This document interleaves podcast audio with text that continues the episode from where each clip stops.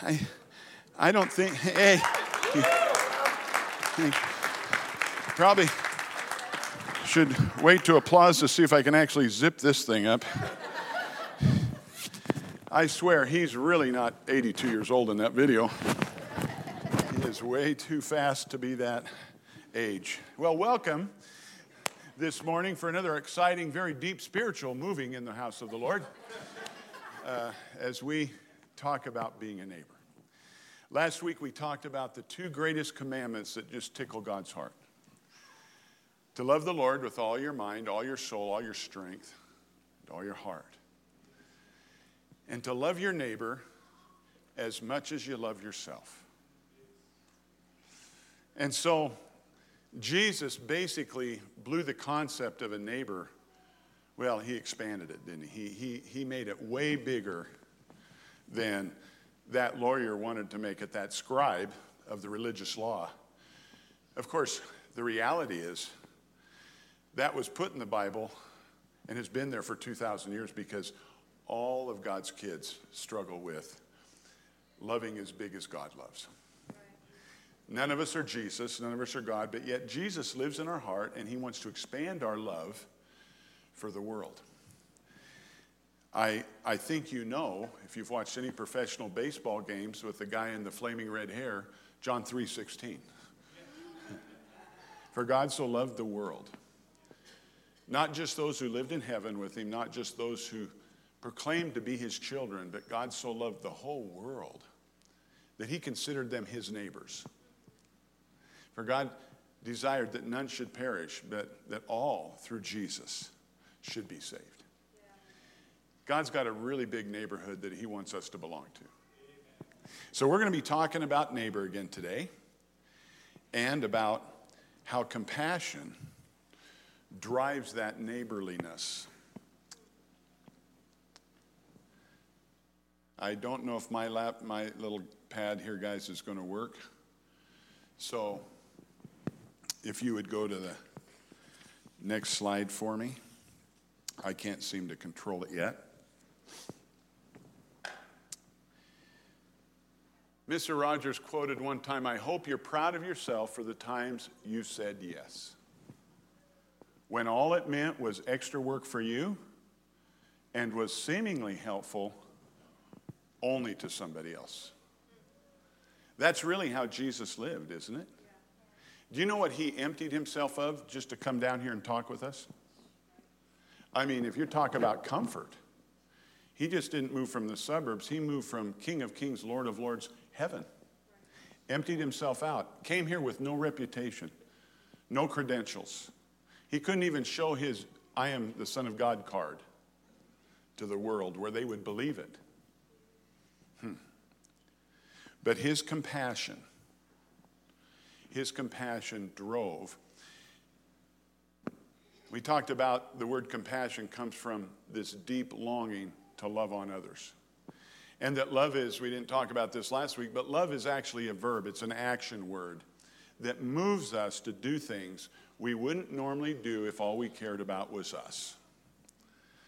In other words, compassion and the love of God drives us to yearn to love on the world for our Savior. The word compassion, in one of the definitions, huh, I got cut off. Compassion, simply put, a desire to relieve somebody else's suffering. Can you say with that with me? A desire to relieve somebody else's suffering. And by suffering, we're talking loneliness, sorrow, thirst, emptiness, pain, torment, rejection, the list goes on and on what causes us as human beings to suffer. The greatest suffering is if eternally you don't have great joy in the presence of, of Jesus. That is the ultimate suffering that any human being can serve. You can have the greatest life here on the planet, but in relationship to eternity, your life is only about that long. Bring of the world and give us eternal joy. He's an eternal God. And so he sees things on a much bigger spectrum. God's got an end game in mind for everything, and it ends in joy, peace, love, excitement, thrill. It's called the gospel, the good news. Hmm. Well, it's story time. Jesus was on a journey from Judea to Galilee, so he's in the southern part, going to the northern part. By the way, Susie and I are getting ready to go to Israel in another two weeks. We've never been there. It really wasn't on my big bucket list because I live with Jesus every day. I don't really have to see where he walked when he was on earth, but when an opportunity came up, something just jumped in our hearts. And I'm just telling you that because I'm going to come back so holy and so deep. And, uh, I'm going to wear these shoes and I'll say, bring back dust from the promised land. Anyway, I hope you can live with me when I get back because I'm going to just, oh, I will be elevated. And I believe we're going to see this location. Jesus was in Judea, that's where Jerusalem was. He's going to the Sea of Galilee, and on the way, he had to pass through. And we talked about this last week a guy that was from Samaria. They were non Jewish. And he had to pass through a city called Sychar where Jacob, one of Abraham's descendants, had dug a well. And the Bible says Jesus was weary from the journey. It was about noon, and they got up around six in the morning. He's maybe walked for four hours. And he's weary, and he sits down at this well while his disciples go into town and get some food. Well, out of this town comes a woman bringing her water pot, and she's a Samaritan. And Jesus is sitting there. Now, you've got to understand the culture.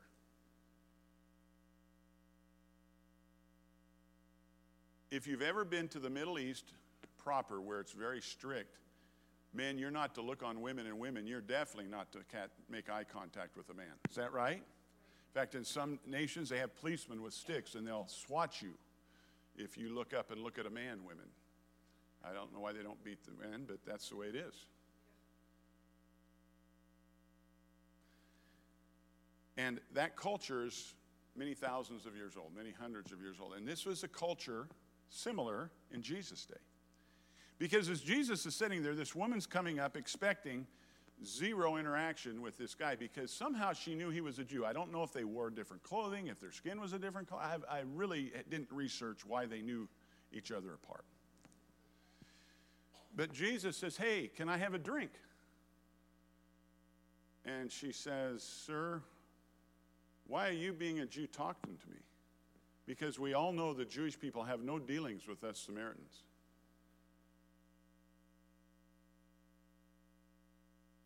And Jesus said, Still would like a drink. And she said, I, I'm, I'm God that you're talking to me. He said, If you knew who you were talking to, in fact, you would ask me for a drink of eternal water. And she said, Sir, you don't even have a bucket, and this well is really deep. He says, The water I'm talking about is a water that will satisfy you in such a way you will never thirst again. Whew, that was deep spiritual. And she said, Great, I don't like coming out here and getting water anyway. This is one of my least favorite chores. So give me some of that water. And he said, Say, why don't you go get your husband? And she paused. She says, um, I'm not married.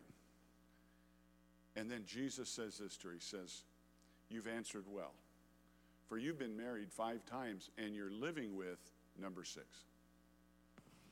How did you know that? Are you a prophet?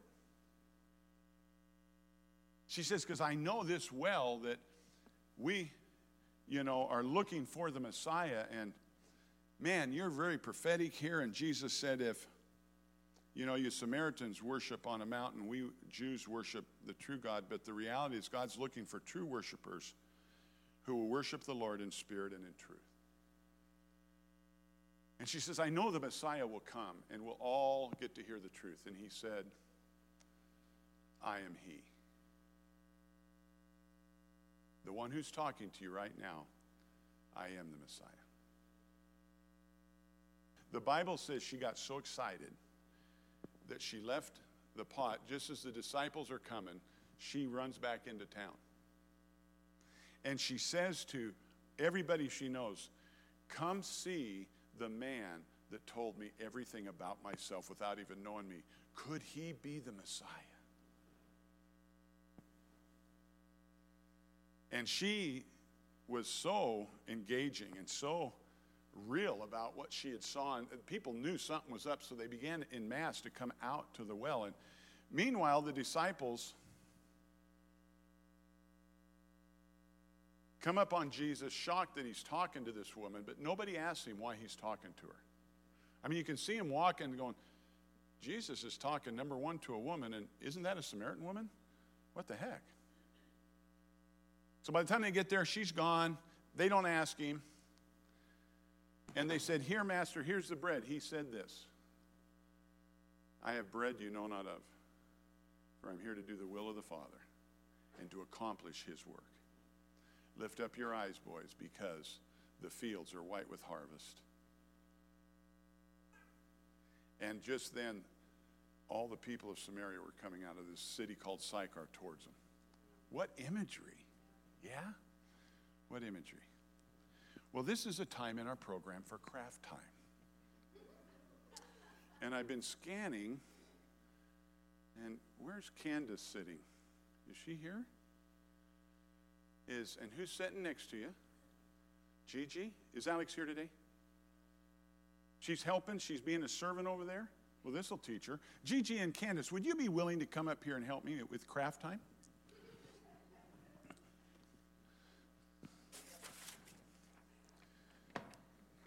See what I have here? It just looks like regular paper. But if you ladies are willing, they're so excited I picked them. So excited. Uh, Gigi put a little note in my pocket, Pastor, if you can ever embarrass me in public, please. Amen. Okay, ladies, you stand over there with this piece of paper. Yes, you can, you're both going to have to help in this. I want you to do this with that paper. You're going to imitate me here. Can you figure that out? You're both very intelligent young people. Go ahead and help her crease that, Gigi.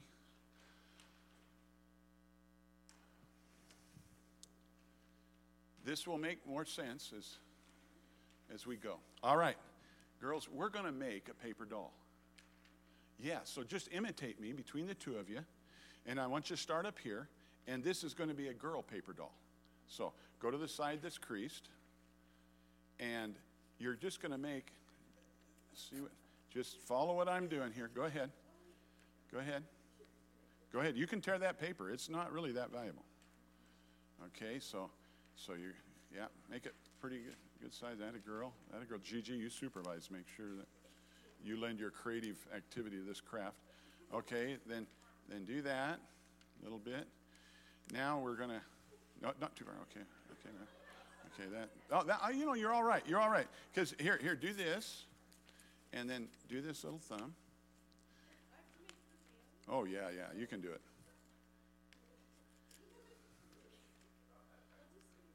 You're doing good. You know, just because God took nine months to make you, we're not really going to want to take that long here. So keep going. Go good. Don't be afraid. Fear, fear not, my child. Now, now, um, now, do that. See, this is a girl, so she's gonna have a dress. Yeah. And this is a church dress, so make it long. I don't want any, don't want any, you know. Okay. Okay, you're doing good. Okay, now come down with her legs. Make her little foot. Here we go. Oh, yeah. Oh, yeah, she's got feet. Yeah, so you're doing good. So basically, Gigi, kind of look at this and make sure she kind of can do that.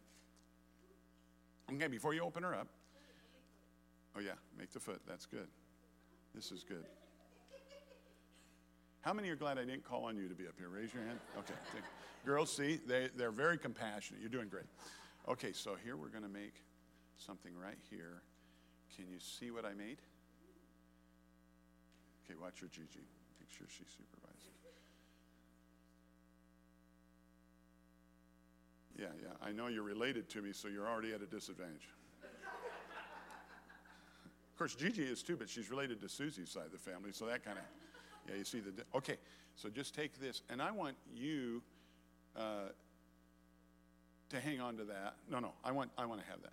I'm going to have this. No, no, I did that. Now, I want you, this is like Jesus when he made, when God made you, he blows into you, like Adam and Eve, he blows into you and made you in your mother's womb. And God made this woman, this Samaritan woman, and he brooded over her, and then he blew into her the breath of life. And, and, and there she is in all her beauty. Well, I guess no two people are alike, that's for sure. Okay. So, this is, this is the woman. This is the woman that comes out and meets Jesus. She walks out to the well. Here's the little well, and she walks out. Stand her right up there, Candace. And she comes out. Now, when God makes us, He never forces us to serve Him. You see, that's not free will. But unbeknownst to many of us when we come to this earth, in fact, all of us, there's something inside we can't see. Inside, in our heart, that's missing. And there's an awareness in all of us as we live life that no matter what, now, Gigi, I'm gonna, I'm cheating here. I want you to cut out quickly something that will fit that hole, real quick. Go. Take your time. You have three seconds. So this woman, now, I believe what really happened, it was a male dominant society, and she just got rejected five times, and the sixth guy says, You're not worth marrying. I really believe that's what happened. So when this man Jesus is talking to her, it's like, Oh my gosh, this guy acts like he really loves me for who I am. But for the sake of America, if somebody's married five times and it's a woman, we have a little more control in America. Let's pretend that this is an American Samaritan and she's going to marry for love. She marries a high school sweetheart. He's, and, and she puts him in her life. So Gigi put that into her little hole of her heart, and she, well, that's better than nothing. He's better than nothing. And there's some fulfillment. I mean, how many times have you heard, I can't wait till I get married, I can't wait till I meet my, my Prince Charming, and all my life will get better. And we put into a human being the, the need to be all satisfying in our life. How many uh, wives know that the husband doesn't 100% satisfy your life? 100%. Okay, some of you ladies are sitting right next to your husband and he gave you a glare and you didn't raise your hand. So that's all right. The reality is no human can fill, no human can fill the void of our heart perfectly. And after a while, she was disillusioned. He was disillusioned, and they, they grew apart. You know how that happens? We just grew apart, and, and they get divorced. And she says, Well, fooey on that. First time for love, second time for what? Money. So hurry, Gigi, make a, make a new husband for her that's made out of money.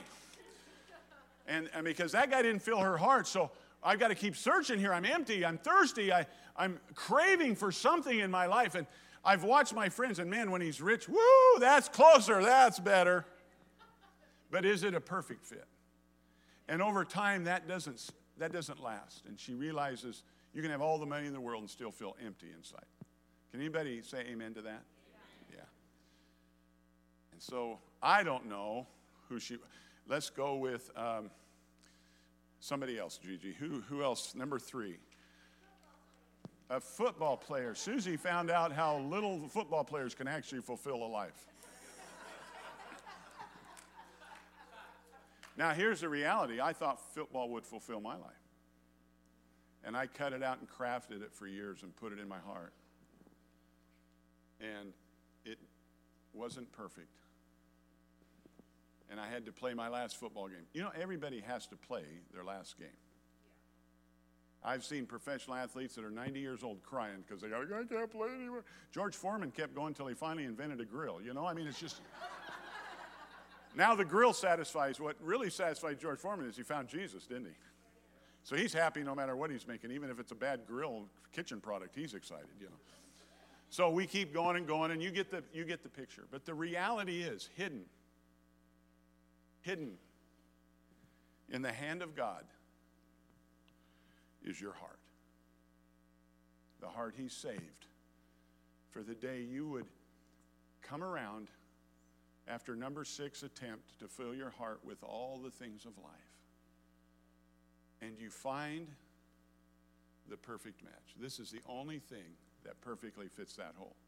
And God reserved it for when He made you, He reserved it.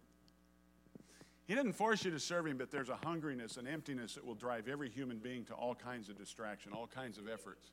And that is beautiful. I would like for my lovely assistants to get a great round of applause. And after, after the show, Mr. Mr. Rogers will autograph that for you. Okay.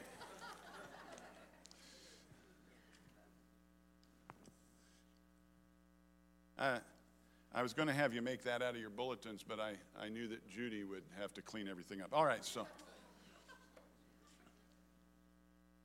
What truly satisfies our life? If, if you don't know this, I'm going to tell you a secret to the meaning of life. Jesus is the only answer. I think we have 200 people in this church that have experimented, could say amen to that.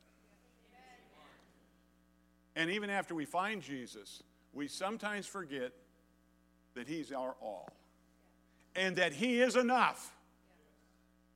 And that if we'll lean on Him and fall on Him and keep putting Him into our heart and keep remembering He's in our heart, that true satisfaction will come into our life. Jesus said this. Oh, back up. I forgot about that slide. Thank you. As a follower of Jesus, once you come to Him, you have found the water that will never make you thirst again. You, you found the well. You'll never thirst again once you truly accept Jesus and give Him your whole life.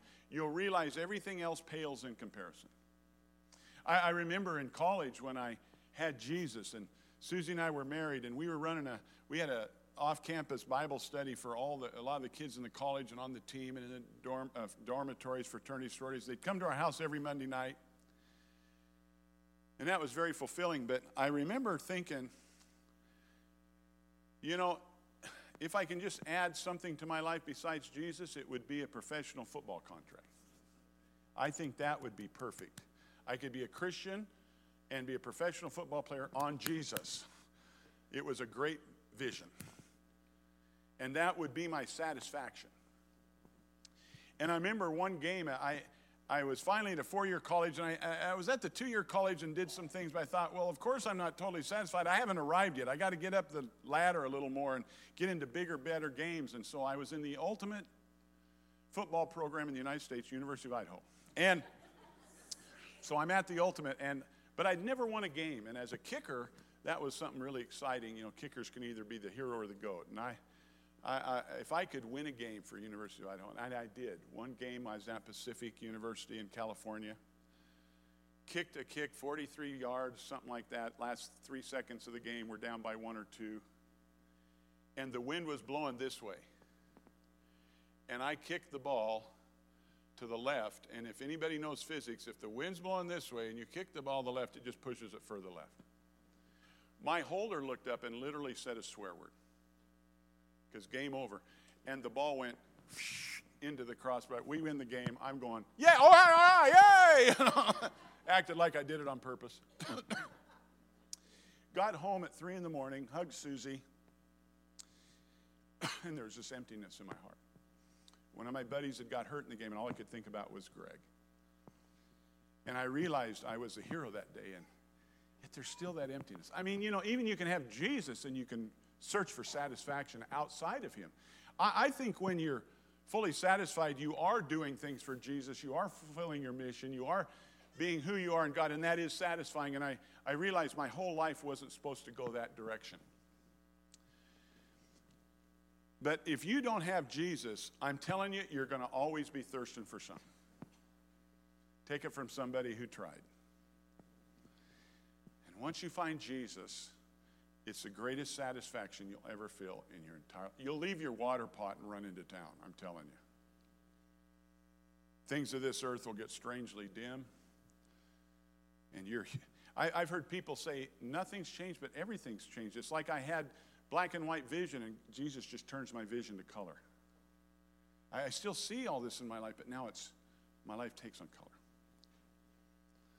So, what truly satisfies us and what truly feeds our soul is to find Jesus. But I, for those of you that have found Jesus, have you had some unsatisfying days in your life? Yeah, you know, when you really get down to it, you know Jesus is everything, but there's got to be more to life than just playing a harp, dangling your feet in a river, and singing angel songs. We have a funny concept of heaven. I don't think that'd be that fulfilling, to be honest. I think there's more to it than that. I think life is more to it. Jesus said, I come to give you life and that more abundantly. So, as followers of Jesus, after a while, we can revert right back to that woman at the well where we're trying to figure out what is it that truly satisfies my soul. And churches strive for that. They want a Sunday morning service that will satisfy everybody's soul. And that's awesome. But I found something, and it's what Jesus said. This is what Jesus actually meant. He said, when his disciples said, Have some bread, he says, I'm not hungry anymore. My food, I'm satisfied. You know, you go to Thanksgiving dinner, you eat, you're satisfied, you're full.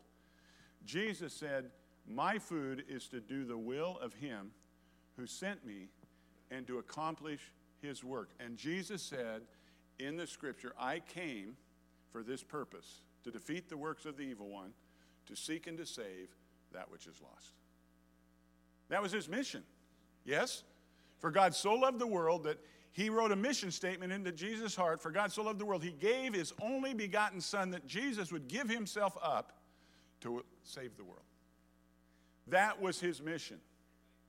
So Jesus is saying, the reason I'm not hungry, boys, is you should have seen the heart come into that woman I was talking to. Now that satisfies me. Legacy Church, we will not be truly satisfied till we bring women from the well from Samaria in here and we watch them come to Jesus. When we do that over and over and over, there will be a satisfaction some of us have never felt before, including me as a pastor of a church. I realize my job is to do the will of God who sent us here and to accomplish the work of God. I was thinking about this message for the last couple weeks, months, and I told Susie it's dawned on me that I have possibly preached over a thousand sermons.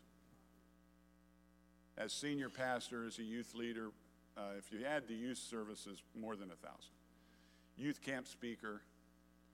And there are times, we use this word in Christendom, I was really anointed. It was awesome. But I got to tell you, you, you've been here. A pastor can't hit a home run every single Sunday. Doesn't happen. We got to walk out our salvation. We have to have Christ for ourselves. You guys need to be reading your Bibles, praying. You can't look to me for your end all. Yes? Right.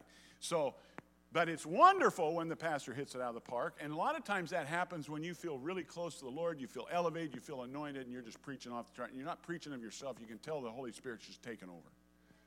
And Pastor Bert will tell you, his body would quit hurting even. He could be aching, and he'd get up here, and the anointing would come on him, and the Holy Spirit and Bert would tell you, I never feel better than when I'm preaching. It just takes this, and it's awesome feeling. But I told Susie, it dawned on me. The times in my life when I have sat with a human being and watched the light start to come on through my testimony in their life, I have never felt closer to God in all my life. It is the most satisfying thing I have ever done, and I don't care how awesome preaching is, that is the ultimate satisfaction. It's just like awesome. I mean, I am just lifted up onto cloud nine. I can hear the angels cheering. I can hear me cheering. I don't go to the bathroom. I don't want to eat. I just want to sit there and talk to them for 900 hours and until they convince me they've said yes to Jesus. it doesn't take that long. And it is literally, take it from a guy who's preached a thousand, uh, and of that, 29 were very anointed sermons. There's nothing like it. I literally have been at youth camps where I've been up talking to a young person that's given their heart to Jesus, crying, and they have you can you can tempt me with hot chocolate, cookies, popcorn, uh, twenty dollar bills. I don't really want any of that, and it's there for all of you. A number of you will never preach up here. But oh, if you would start preaching to people you know for Jesus. And I want to encourage you to talk to people that don't expect you to even have any. She said this You Jews have no dealings with us Samaritans. And I would say, we could argue, that there's a list of people in all of our hearts where we said, I'd rather not deal with that type of person. One of the greatest things I could ever do when I was in college, had my U of I letterman's jacket, was to take it off and go sit by somebody who was a drama major. No, I'm just kidding. It could be anything. It Wouldn't matter. Sorry about that, you drama major. Underwater basket weaver. There we go. And to sit down and really show them how much you love them, they, their, their mind just goes, Why are you talking to me? You say, Well, I was never a U of I letterman's jacket guy. There is somebody that knows that you don't have, want to have any dealings with them because they're beneath you. There's somebody out there beneath everybody. They're your Samaritan woman. They will be shocked that you love them despite all logic. Now, you have to use the Holy Spirit, you have to ask, and you can't go up and say, Well, I know I'm better than you, so I'm here to talk to you and come down to your level. I mean, you, you give off that message. That, that, Jesus, of course, didn't give her that message. She's going, Why are you talking to me? Why do you act like you like me? Why do you not only like me? See, this is the thing Christians are supposed to love everybody, but we all know Christians don't like everybody. Now, you and me not be that way. It's a bad rap, right? Let's go prove to the world that we like people of every creed and color, race, religion, sinner, not sinner. We like people because there's compassion in us that they're suffering without Jesus. And to ask the Holy Spirit to keep you humble and loving and soft and to talk to those who don't think you have any reason to have any dealing with them, I'm telling you, you will find a satisfaction that will blow you away. Um, I'm guessing a number of you in here have done that.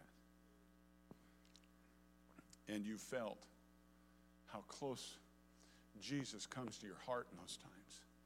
Uh, you cannot get any closer to Jesus than when you're sitting with somebody at a well telling them about Him.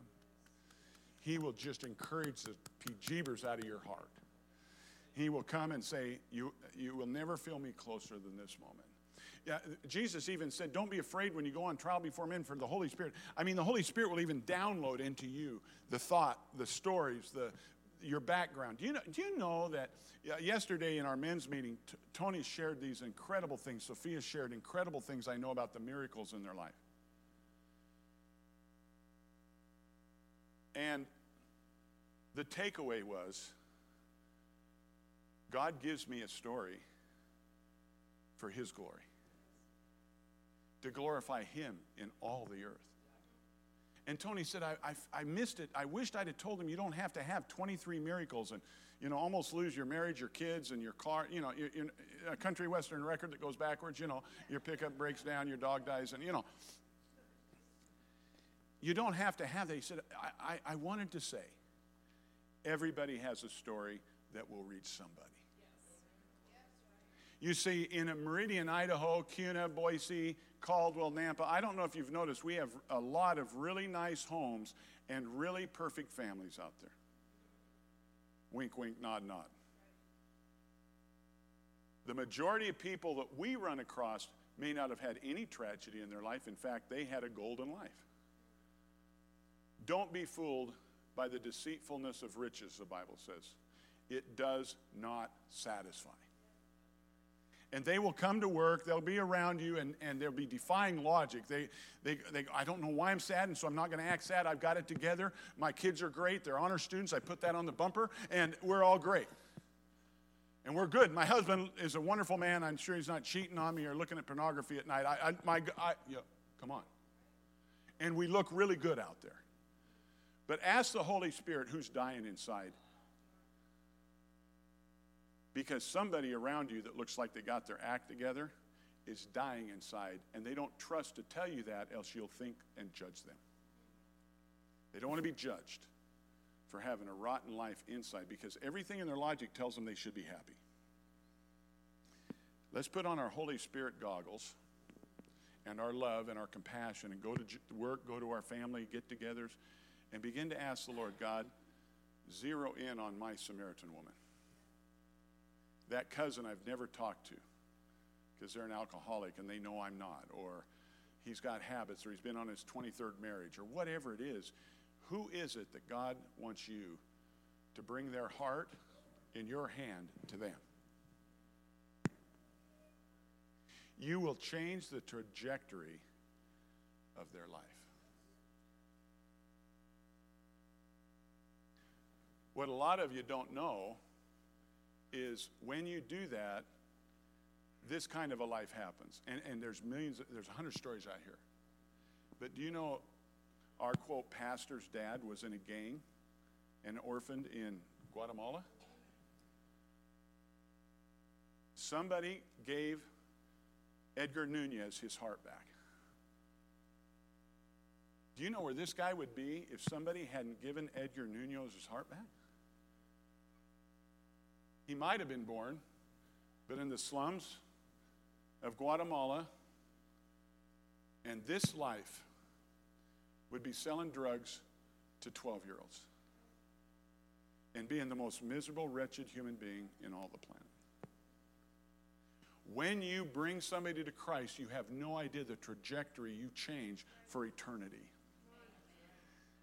That person in Edgar's life ended his suffering and ended his kids' suffering and their kids' kids suffering. And how many of you have that story today? That somebody in your life ended the suffering of the chain in your family tree because somebody told somebody that they were empty without Jesus and they said it in a way that people went, oh my gosh, it's so obvious. Why didn't I see that? I want that water.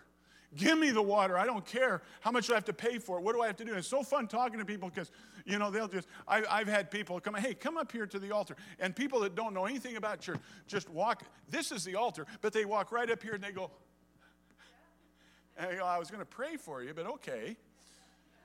It's so fun being around people that don't know anything about anything.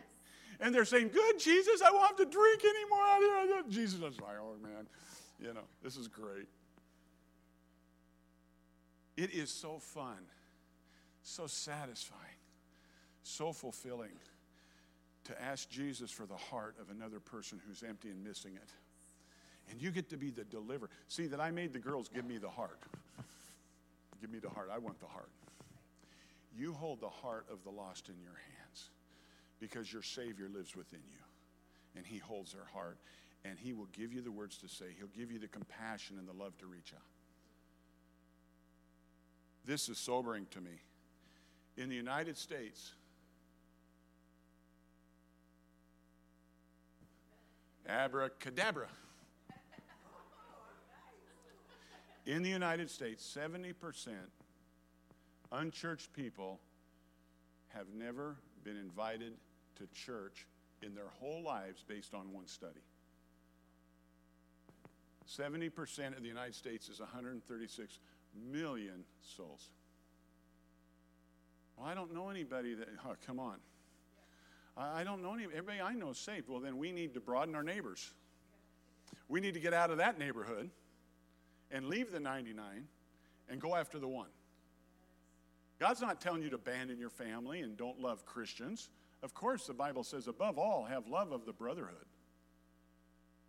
But how fun would it be for all of us to go fishing? and to go search and seek the lost. I'm already getting testimonies you're doing that on your jobs, your work, and it is so fun to go on that journey with you. I, I don't think if the church is doing and accomplishing the work that God has called the church to do, that that statistic should remain. Our job is to do the will of the Father and to accomplish a mission in the United States where everybody gets invited to Jesus. We get to do this. This is going to be such a privilege and an honor to do this.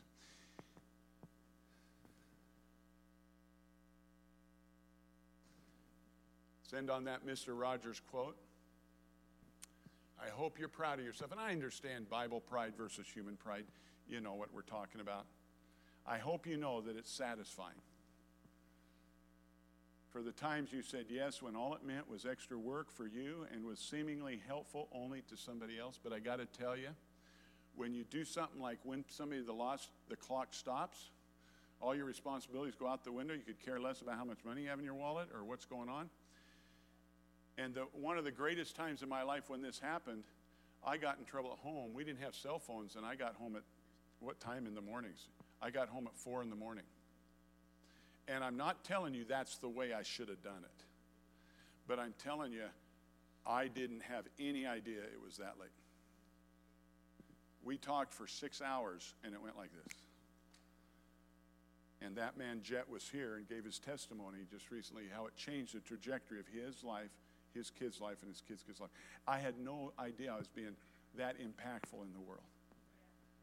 I just was driven by this compassion to love on Jet and tell him about Jesus. And he'll tell you that while we talked, he would have a question, and I'd answer his question before he asked it. I began to tell him everything that he knew that I didn't. Because I'm such a deep prophetic individual. No, I was in college. I knew the Bible. I knew Jesus, and I loved the jeebers out of this guy.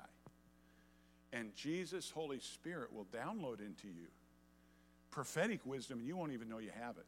I didn't know that until 40 years later when he told me, Ralph, I said, Jet, I'm so sorry. I don't think I let you talk at all. He goes, You know, you didn't because you kept having a one way conversation that was also talking in my head. At the same time I was talking to you, you'd say it.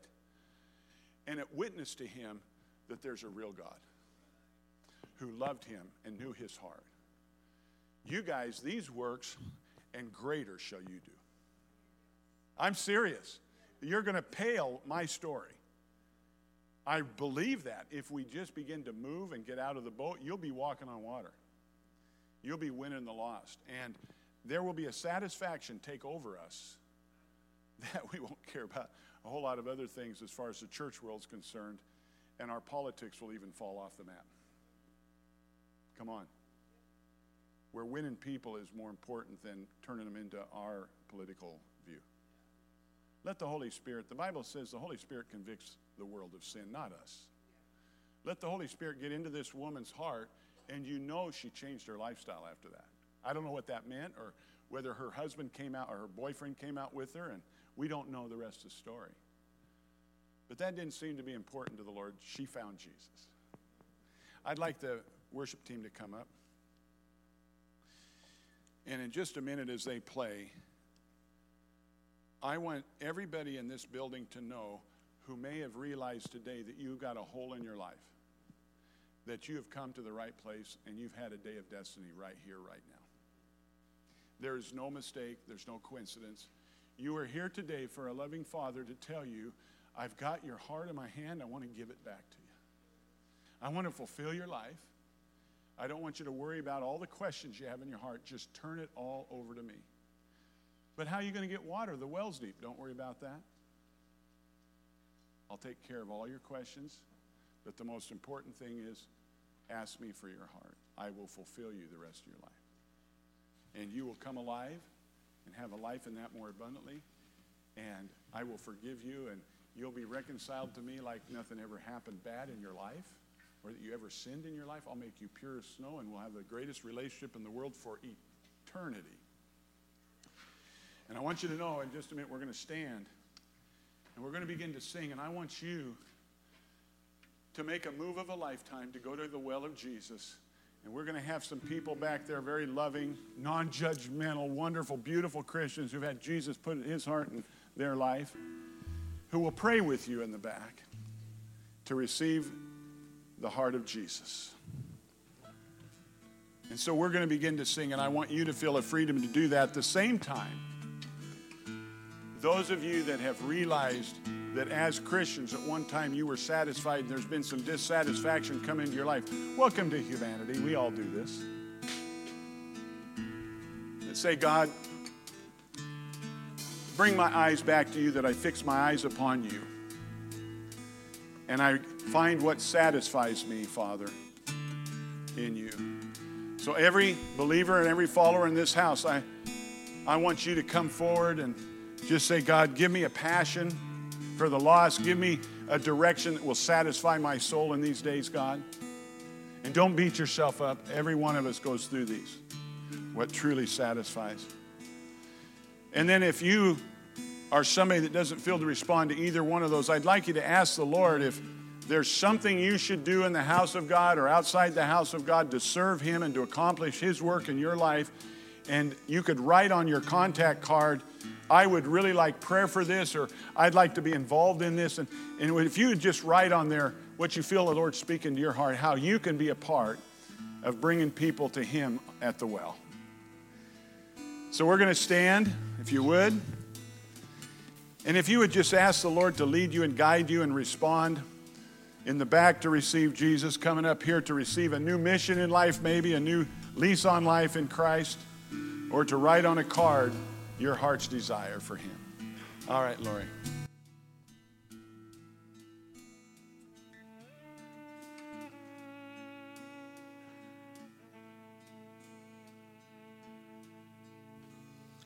Alone in my sorrow and dead in my sin, lost without hope with no place to begin. Your love made a way to let mercy come in. When death was arrested and my life began. Oh, just move out in the Lord right now in Jesus' name. Be bold. Ash was redeemed, only beauty remained. Obey His voice this morning. My orphaned heart Yeah, was beautiful. given name. Yes, God. My mourning grew quiet, my feet rose to dance. When death was arrested,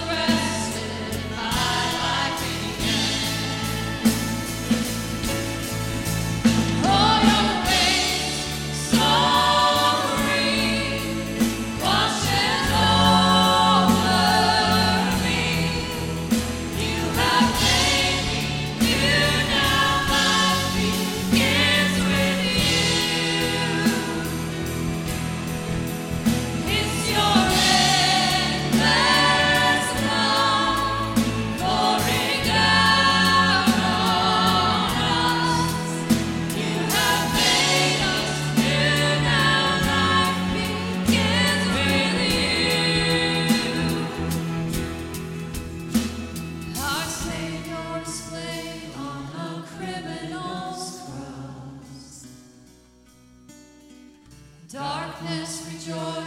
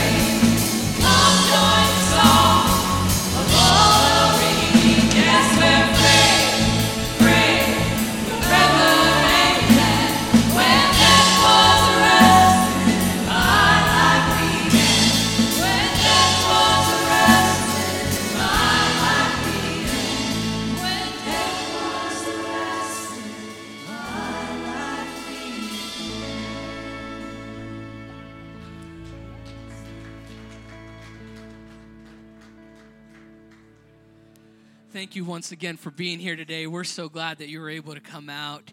Um, we're going to just kind of keep the music playing in the background for anybody that's still getting prayed for or anybody up front. So, those of you that um, are not getting prayed for or up front, feel free to uh, be excused. Have a wonderful week, and we'll see you back here again this next week.